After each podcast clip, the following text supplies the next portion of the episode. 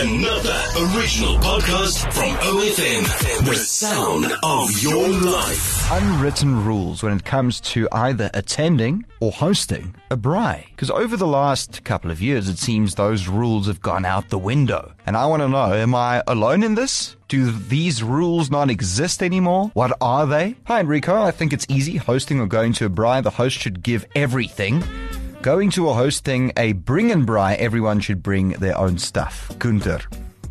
Okay, Gunther, so if I invite you to a braai, but I don't say bring and braai, I just say, hey, braai at my place, eight on Saturday, then you expect me to provide everything. Am I overthinking this? You you never go to somebody's house empty-handed, even if you just buy a packet of chips or a cold drink, and never, ever, ever take anything back home with you. That is like no ways. That's super rude. Nee, Enrico, jy weet nooit vir 'n vir 'n braai of so, gewoonlik is dit maar chop en chop of so behalwe as anders is anders dan sê bring dit 'n slaai of so. Ja, dis net goeie maniere om dan jou eie goed te bring. As of jy sê, luister ja, jy kan jou vleisie van saam terugvat huis toe. Dan doen ek dit man. Jy het ek wil van breakfast volgende oggend. Ja, dis steeds wat praat. Hi Enrico, nee, daai is baie maklik. As iemand jou nooi vir 'n braai of hulle sê jy bring iets, of jy bring nie iets nie, vat jy in elk geval iets saam met jou.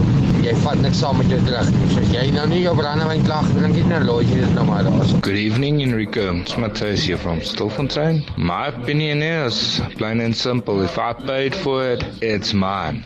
If I want to take it home, I take it home. If I want to leave it, I leave it. There's no this or that about that. I paid it, it's mine. If you tell me come for a braai to your house and you don't specify what I need to take with, then I'm not going to take anything with. If I ask you what should I bring and you tell me, no, don't worry, everything is sorted out, then well, I expect when I get there to have nice meat, some salad, a garlic roll, and a dop. Easy as that.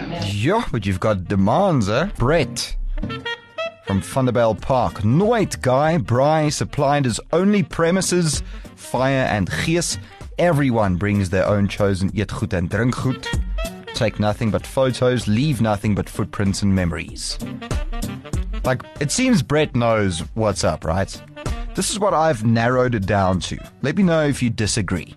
These three main rules when either hosting or attending a braai. You need to specify. If you don't specify, so here's the thing. Let's say you get invited to a braai and there are no nobody specifies any details. They just go, "Hey, braai at my place." If you are unsure, rather ask. That leads me into rule 2.